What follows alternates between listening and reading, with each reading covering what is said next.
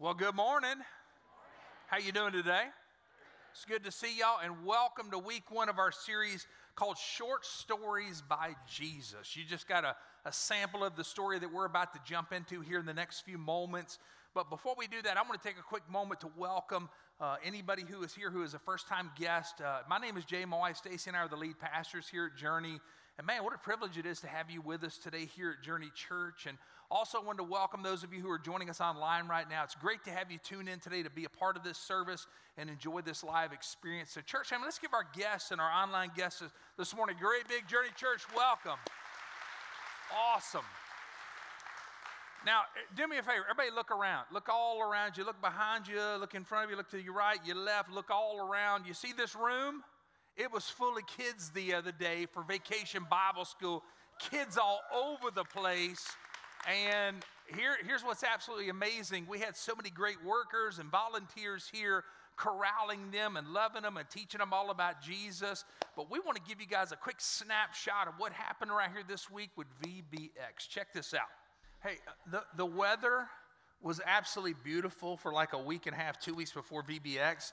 And I'm not kidding, like 30 minutes before it was supposed to start, all of a sudden I'm driving back to the church and like it just opened up and the heavens opened and like, you know, I, I thought we were going to need an ark or something. It, I mean, it just poured. And so here's what I was like I was like, you know what? Probably everybody's just going to stay home this evening and they're, they're going to keep their kids at home. And that was not the case. They were like, you know what? We don't want our kids at home with weather like this. We're taking them all to the church and let's stop and pick up 50 more on the way kids all over, but had a great time. And man, our, our, our, children's team, our serve team, all those who are serving and helping did an amazing job. Let's give them a great big hand clap today. I'm going to tell you, Pastors Kelly and Casey do an awesome job with their children's ministry. We are so blessed to have them and their team every Sunday morning teaching the kiddos all about Jesus. And so uh, if you see them, give them a great big high five and tell them they did a great job. Now, here's what we're doing we're jumping into this new series, what we call a summer series. And the reason we call it that is because it's a series we do in the summertime. You see that? You, yeah, I know it's real complicated. But it's, we're, we're going to go for about the next six weeks, and we're going to do this series called Short Stories by Jesus as we look at different parables that Jesus taught. And here's what my hope for this series is this summer is that we would really embrace change. Everybody say change. Now, now, let me be honest. How many of you in here really want change for your life? Raise your hand way up high. Okay, typically we do. And typically we say, well, I, I want to eat better, I want to get skinnier, I want to stop doing this and that and the other. But the reality, real change and good change means that we are becoming a better person. Okay, we are becoming better. Everybody say better. It means we become a better uh, spouse, a better parent, a better employee, a better friend, a better Christian, just, just a better person in general because we are allowing God to bring change. Everybody say change. Ooh, but we, we don't like that word, change. Oh, I, I want to change, but I don't like the word change. And I'm going to tell you something. So many times we fight change. Let me tell you about some good change that took place in my life. It is no secret, I've spoken openly about this from the pulpit numerous times that I absolutely, utterly despise going to the beach, okay? I'm a mountain person. How many of you in here are beach people? How many in here mountain people? There's my people, okay.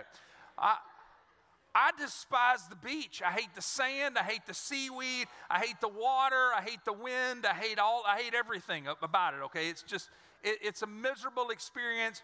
You go get lathered up. Literally, you have to put on sunblock SPF 195 now you go out, you lay on the beach in the sun, and, and then you still get burned, okay?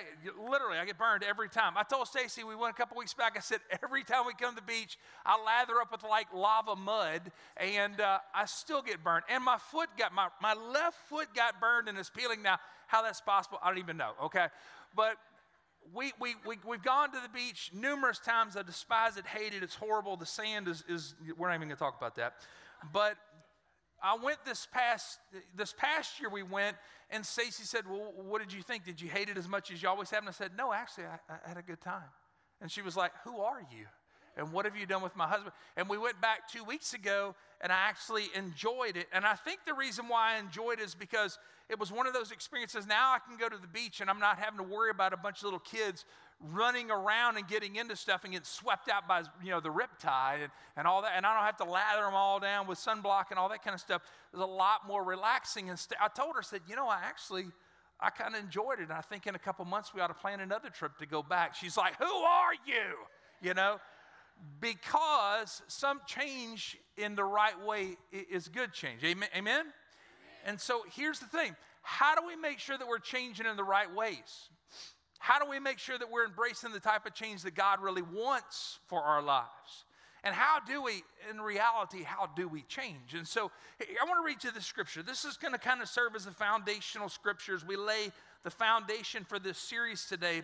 But Colossians chapter 3, verse 16, it, it tells us this. It says, Remember what Christ taught. Now, anytime you see anything like that in scripture, you better pay attention because when Jesus is teaching us, it's absolutely amazing. Remember what Jesus taught and let his words enrich your lives and make you, what's the last word there?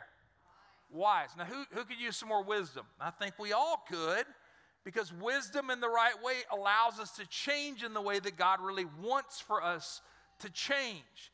And so, today, as we, we delve off into this series, one of the things I loved about Jesus' ministry that you read and study in Scripture was the, the simplicity of his ministry. Okay? It, it, it literally is this that about 38% of Jesus' teaching was done in these short stories that we, we look in the Bible and we know them as parables, but they were short stories. And these short stories, they had some pretty kind of cool things attached to them. Typically, there was one basic principle or truth that Jesus was trying to teach in that moment. And, it's kind of cool because there's some things you got to pay attention to as well. You have to pay attention to the characters in the story because a lot of times we're able to identify with those characters. And then also, when you look at a parable or a short story in Scripture, the simplicity of it, you also have to make sure that you notice the audience that Jesus is teaching as well. Now, the simplicity that Jesus would minister in, in actually it speaks to us today because so many times we overcomplicate everything. Am I right? Anybody in here had the tendency to overcomplicate things, make it really dramatic and all that kind of stuff? Well, Jesus in his ministry, he tended to keep things somewhat simple. And, today, as we look into this parable, this short story by Jesus, we're going to see that the central message in this parable is often it's it's one that we oftentimes don't really think that it is okay? We'll get into more about that later. But the story we're going to start with today you heard hannah read it uh, just a few moments ago. It's the story of the good samaritan. And we all most people in this world i don't care if you're, you're a church, churchgoer or not most people know the story of the good samaritan. We've even turned it into a phrase oh they're, they're being a good samaritan and uh, we look at this story and we think that it's all about love and compassion and mercy and all these kind of, and it's great to gain that for our lives but there's so much more in this story that we even miss. So if you have your bible today take it out go to luke chapter 10 we're going to look at quite a few verses and today the message is going to be a little bit different okay? Because here's the rule that i want to apply throughout this entire series okay? There, there's one rule here's the rule I want you to make it personal. Because here's what happens so many times. If y'all could, if y'all could see things from my vantage point, a lot of times whenever I preach and teach on Sunday mornings, I see a lot of this. I do. Hey, hey, that's for you. You need to pay attention. Y'all on the phone calling friends and neighbors, you need to listen to this message, point people out. Hey, you over there, pay attention, you know this message is for you. And here's what I want to tell you none of this, okay? None of this. We need to make this, this series personal because God wants to change us. Guess what? You can't change anybody but yourself. Quit trying to change your spouse. Quit trying to change the people around you. Focus on what God can do in you and allow Him to begin to change you. Remember, we just read in Colossians to make your life, to bring wisdom to your life. And so, throughout this series, let's focus on allowing God to change us. Let's make this series very personal to our own life. And so, if you have your Bible, Luke chapter 10, we're going to go into this story, and let me kind of set the stage for you here, okay? Jesus is actually, uh, he, he is actually at a place where he's sending out uh, 72 witnesses to go out and to preach and teach him, whoa, and to minister to people. And uh, he, he actually is, is accosted by a group of religious leaders. And here's what happens uh, verse 25 it says, On one occasion, an expert in the law stood up to test Jesus. Now, I think that a lot of times we make this situation very innocent. We're like, you know, they were hanging out. This religious leader was going to ask Jesus a question. There was some hostility in this moment, okay? So you need to understand that. Teacher, he asked, what must I do to inherit eternal life? Look at your neighbor say, good question. Look what Jesus said. What is written in the law? Now, notice that he didn't share the gospel with him. He immediately went to the law. And there was a reason for this. What is written in the law? Okay, in other words, he's saying, hey, you're a religious leader, you're an expert of religious law. You should know the answer to this question based on what your thinking is. And he said, How do you read it? Look what he answered. He answered, Love the Lord your God with all your heart, all your soul, all your strength, all your mind, and love your neighbor as yourself. And here's what I want to help you to understand Jesus basically recited back to this guy and pointed this gentleman back towards the law. And there was a reason for this. Look what happens. Verse 28 You have answered correctly, Jesus replied. Do this, and you will live. Look at the next verse, 29. But, there's always a but involved. As I've said, messages pass sometimes. Sometimes when God's, you know, He wants to do something, wants to change something, sometimes we have really a really big but involved. And, and here's what happened. This guy had a but involved, but he wanted to justify himself. Let me tell you what's going on here. He did not want to ask a question with a genuine heart. He was trying to make himself look good in front of all of his buddies and embarrass Jesus. So he goes at it again. I didn't get quite where I wanted to. Jesus answered this question in the religious mindset so that all my buddies wouldn't jump on him, but he wanted to justify himself. So he asked Jesus, And who is my neighbor? In other words, he threw this, you know, back in the direction of trying to stir things up once again. Now, here's what I want to help you understand before we get into the story of the Good Samaritan. There was a lot of hostility with these religious leaders towards Jesus because they used religion, they used the law to control the people and have influence with the people. Jesus began to gain influence with the people and helping them begin to understand that the law was bondage to their lives and that he as the Messiah had come to bring freedom to their life and forgiveness to them. So these guys hated Jesus and this, this expert in the law he asks this question, not like I said earlier, in a heartfelt way, but in a hostile way to try to embarrass Jesus and to make Jesus look bad in front of all of his buddies there. And maybe they would kind of begin to gain a case against him because ultimately their mindset was we want to take this guy out, we want to kill him, and it culminated at the cross. And so he asks this question and who is my neighbor? And Jesus, in reply, goes into the story that we know as the Good Samaritan. Here it is. I'm going to read through the whole thing. Uh, it's quite a few verses here, but check this out. In reply, Jesus said, A man was going down from Jerusalem to Jericho when he was attacked by robbers. They stripped him of his clothes, they beat him, and went away, leaving him half dead. Bad situation. A priest happened to be going down the same road, and when he saw the man, he passed by on the other side. So to a Levite, when he came to the same place and saw him, notice this, pass by on the other side. Same phrase, we're going to talk about that here in just a second. Pass by on the other side. But, thank goodness there's a but in this situation. But a Samaritan, as he traveled, came where the man was, and when he saw him, he took pity on him. He went to him and bandaged his wounds, pouring on oil and wine. Then he put the man on his own donkey, brought him to an inn, and took care of him. The next day he took out two denarii and gave them to the innkeeper. Look after him, he said. When I return, I will reimburse you for any extra expense you may have. Story ends.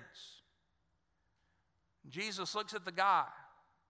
Which of these three do you think was a neighbor to the man who fell into the hands of robbers?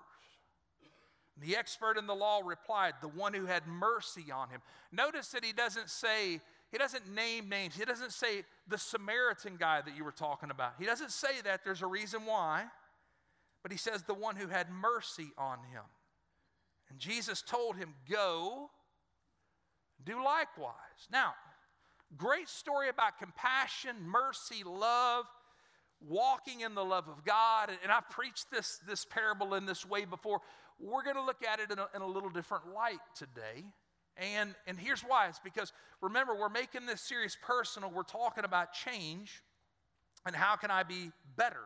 How can I be a better you know, spouse? How can I be a better believer? How can I be a better you know, uh, you know, person? All these different things and so, how can this story, this parable, this short story about Jesus, how can it affect my life? Well, let's look at the story a little bit more in depth. Okay, you need to understand a couple things about this story. Jesus is telling this story, he's sharing things with the people that were common in the area that they would have known about. Okay, this road that went from Jerusalem to Jericho was a commonly known road.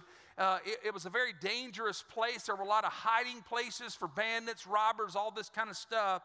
And uh, a lot of people avoided this road. In its day, it was commonly known as the way of blood, okay? Because so many people have been injured, hurt, murdered, all this kind of stuff on this stretch of road because it was a lot of bandits and robbers there, and we see in this story. And so here's this guy, he's traveling, uh, you know, going on his merry own way, and all of a sudden he runs across this, this group of robbers. They beat him mercilessly. They take everything that he had. Not only did they take his bag, and, and, and his donkey. And not only did they take his shoes, they took all his clothes. Now, I'm going to tell you what, it's a bad day when you left half naked, I'm sorry, half dead naked on the side of the road. Look at your neighbor say, that's a bad day. Okay? And here he is laying in the ditch. He may be unconscious, he may be conscious. We don't know, but we know that he's half dead.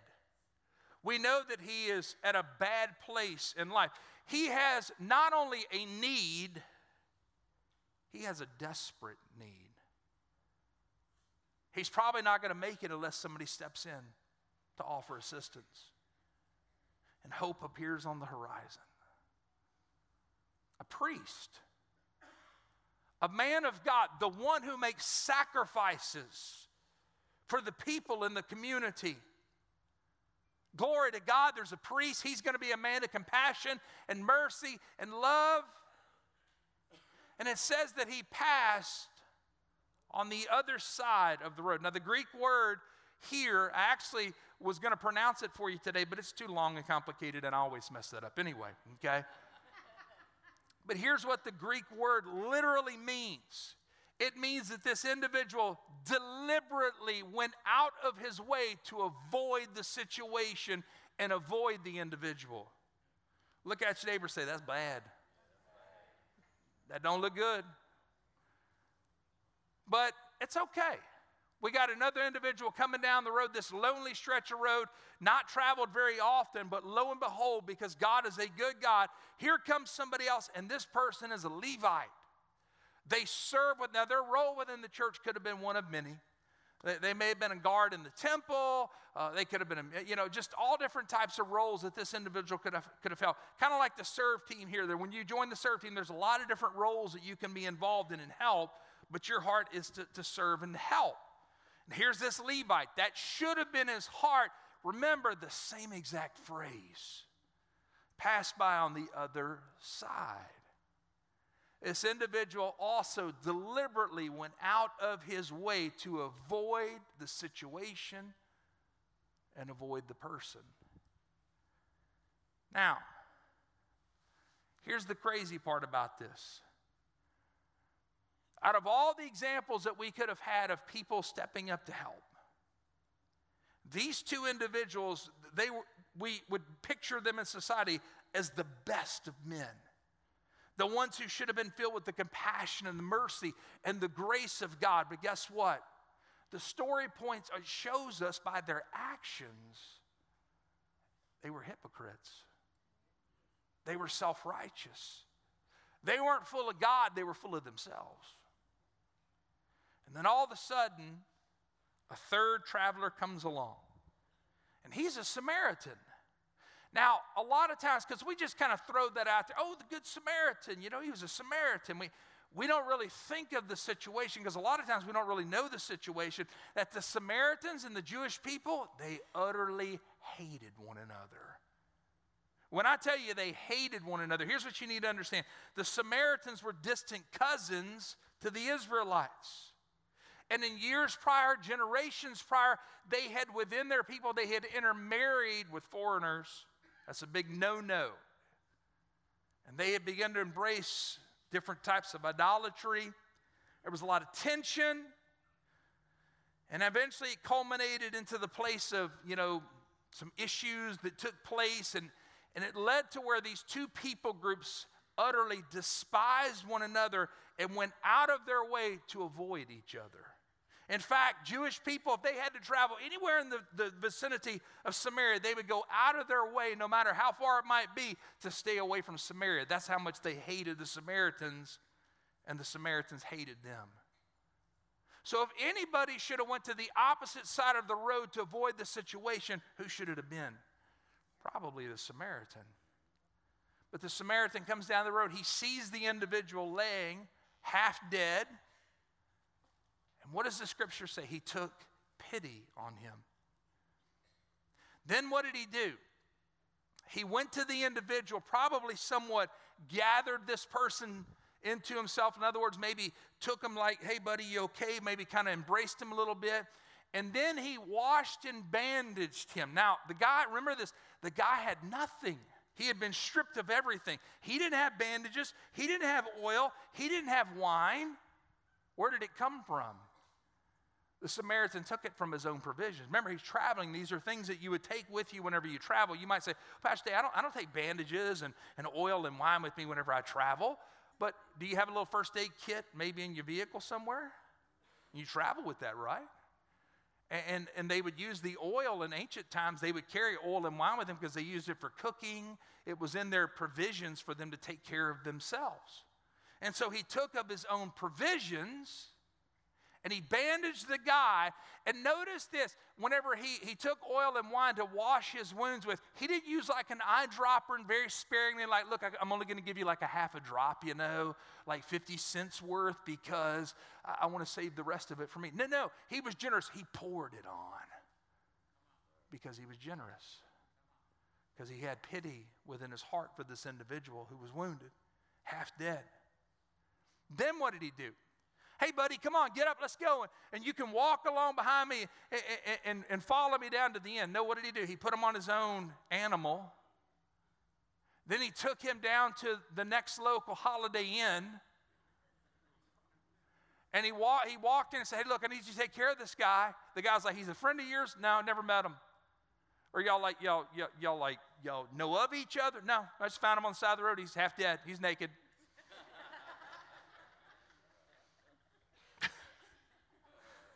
He's like, here's some money, and he gives him two denarii. Now, what is that? Two denarii. Denarii actually constituted one day's wage, so he gave him two days' wages. So, in today's terms, if you make 15 bucks an hour and you work two days, you're going to make around 240, 250 bucks. So, he didn't give out like, hey, here's a couple of dollars. He gave a significant amount of money to care for this person. He had no idea who he was. Then, check this out he opens a line of credit. He says, I don't know how this might take weeks for this guy to get back on his feet. So here's what I want to do I want to open a line of credit, and I will actually come back and meet up with you, and I will pay out the balance. Now, let me ask you this don't raise your hand. How many of you in here be willing to do that? Probably very few because this guy's heart was so full of love and compassion. He gave the best that he had. He gave the, the, just everything that he could do in the situation, he went over and above. And I would dare say that when you, you look at the basis of the story, I don't necessarily know if there's really any of us who are willing to love to, to that point. And that was Jesus' point. Because what did Jesus tell the, the Samaritan, I'm sorry, the, the, the expert of law, he said, Go and do likewise. And you need to understand, he was not saying, Hey, go find somebody and take care of their need. He was basically saying, Every time you come up against a need, no matter how desperate, no matter how in need that person might be, every time you see that, you're to take action and give over and above and be generous and do what this guy did every single time. Remember, you live by the law. You got to live a life that's perfect. Do you want to get into heaven? Then you got to live like that and don't mess it up. Go and do likewise. That's impossible. That's Jesus' point. Now, think of it like this. Remember when I said that? I don't necessarily know if there's any of us who are willing to love like that, except maybe in one situation. There's really only one person that we love to that extreme and that extent, and that's ourselves.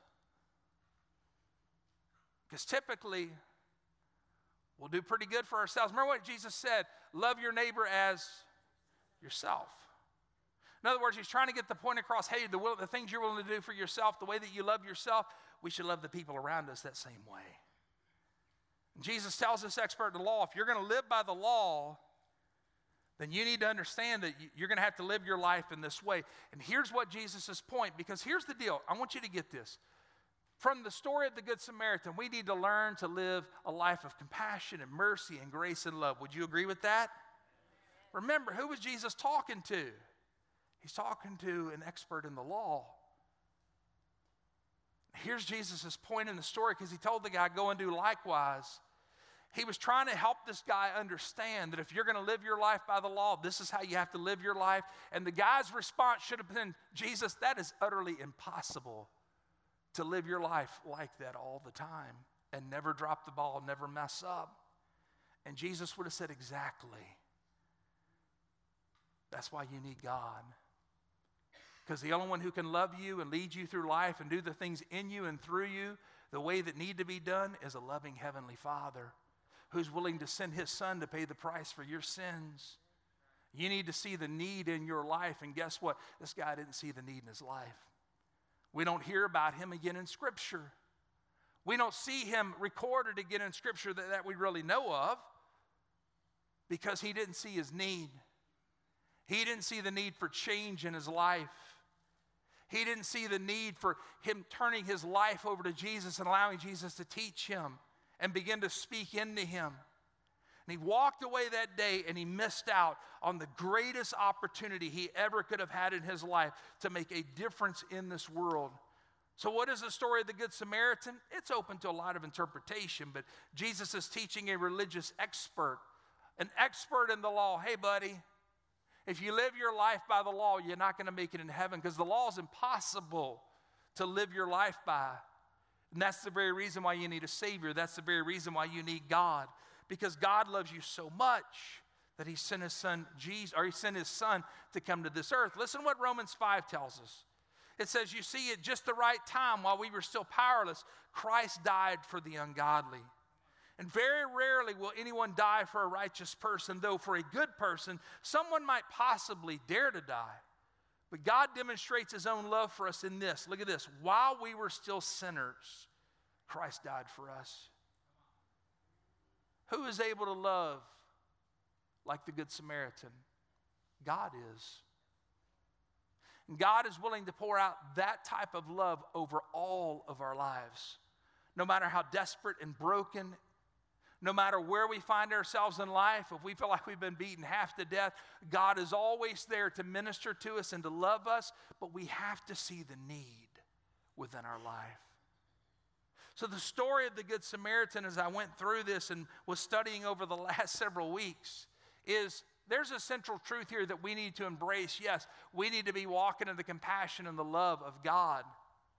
But what the expert in the law missed out on that day was that Jesus was talking to him about change within his life. Here's the question for all of us Will we miss out on God bringing change to our life to make us better, to make us better than we are? Better spouse, better parent, better Christian, better employee, better neighbor, better friend. God wants to change us day after day after day to be more like Him, to where That compassion, love, grace, and mercy is a byproduct, an overflow of Him at work in us and through us. You might say, well okay, Pastor Jay, what, what, where is it that God wants to change me? How is it that God wants to change me? Because remember, a lot of times we, we want to change, we just don't know how. Well, let's go back to what Jesus told this religious expert, this expert in the law. He says, What does the law say? And it went back to Deuteronomy chapter 6, if you, if you research this. And, and it was a quotation that the Israelites would, would, the religious ones would make every day that you love the Lord your God with all your heart, mind, soul, and strength. And there was more to it, but we're not going to get into that. And so here's where we talk about change. And, and this, is, this is my takeaway in my study time of, of looking at this and prepping for this. God, what is it that you want to change in me? God, how is it you want to shape me to be more like you? I've been walking with you for 29 years, but man, there's so much work left to be done in my life. So, God, in my heart, what do you want to change in my heart? Is there sin? Is there sin in my heart? Things maybe that I'm not even aware of. Holy Spirit, point it out to me, show it to me, convict me of it, make me aware of it so that I, I, can repent. That's not apologizing for sin, that's acknowledging sin and turning from sin. God, has my heart gotten hardened in some areas? Because sometimes, if we're not careful, our heart can get hardened and we can walk right by need and never even give attention to it. God, is, is my heart hardened? Because in my heart, my mind, my soul, my strength, God, I want to be in love with you more and more every single day. So in my heart, is there sin? Is there hardness? Is there unforgiveness? Is there bitterness? God, what in my heart do you want to change? What, what about in my mind? Does my mind, Lord, does my mind run crazy sometimes with anxiety and stress and worry and fear? Is my mind getting away from me since am I thinking about things that I should not be thinking of? God, change me. As the word says, to have the mind of Christ, to be more like you every day. God, bring change to me, my heart, my mind, my soul. What about our soul, Pastor Jay?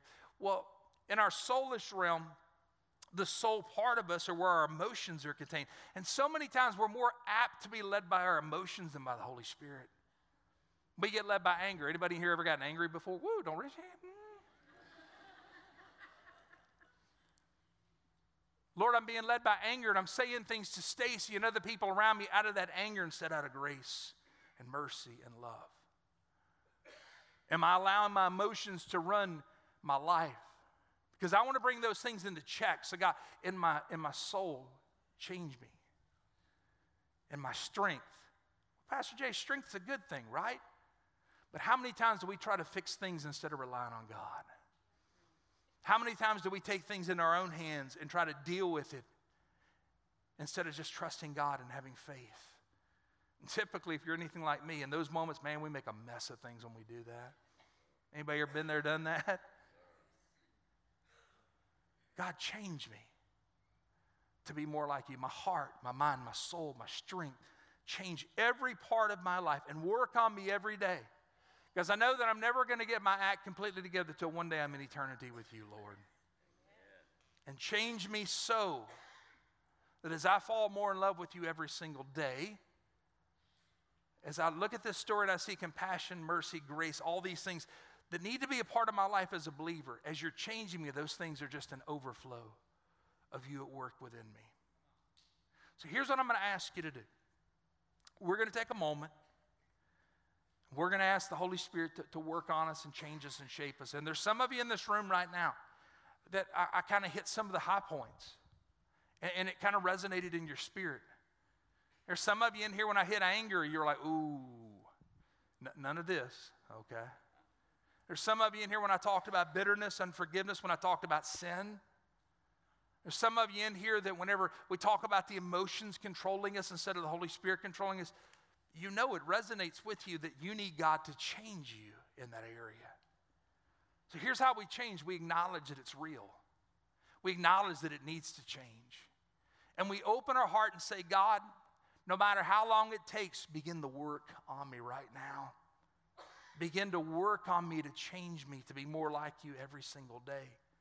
And when you fall flat on your face, maybe two days from now, God's begun the work, but you fall flat on your face and you lose your temper, you repent, you get your heart right, you apologize to whoever's feelings you hurt, and you pick yourself up and allow the Holy Spirit to begin to work on you again and again and again and again, all throughout your life. Make this personal. Don't push it off on somebody else. And as we get to the end of this series, watch how God works on you and changes you to be more like Him. Amen? So here's what we're going to do. I want everybody in this room close your eyes just for a moment. And here is where my heart is through this series. And here's where I hope your heart is going to be through this series as well. God, begin the work and begin to show me what it is you want to change. Change me. Because as you change me, my marriage can get healthy. As you change me, I can be a better employee. As you change me, I can be a better believer. I can be a better person. That's found in change. And for some of you in this room, the first step for you would be to surrender your life to Christ. You've held back.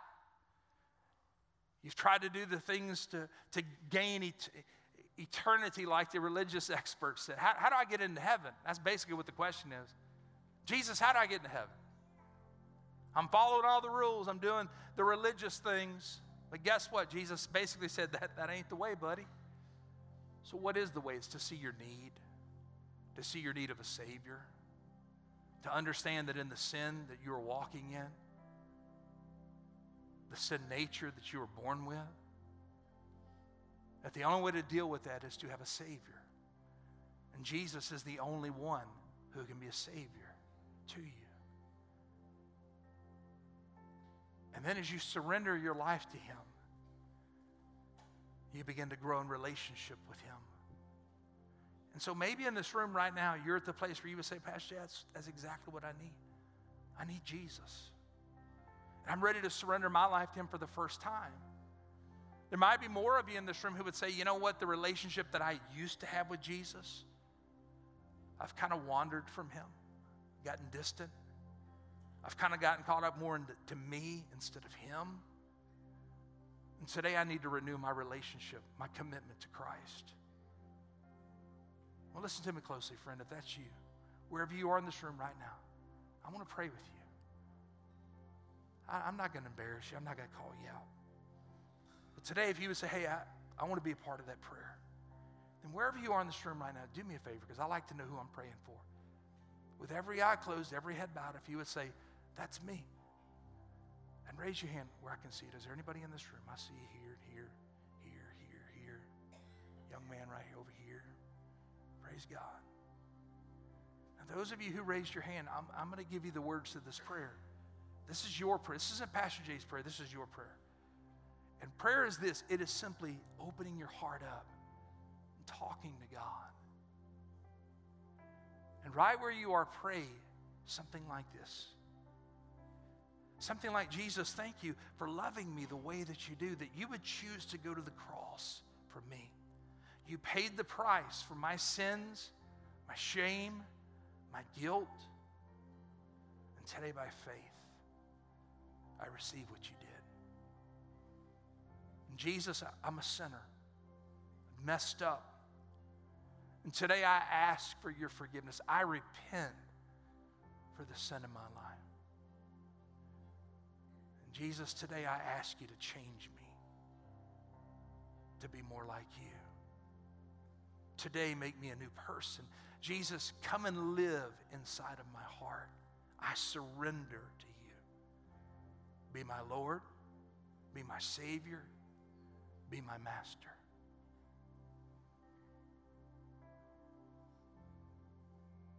Now, today, here's what I'm going to ask for you to do. For those of you who just prayed that prayer, Seriously, here's what just happened in your life you are a new person.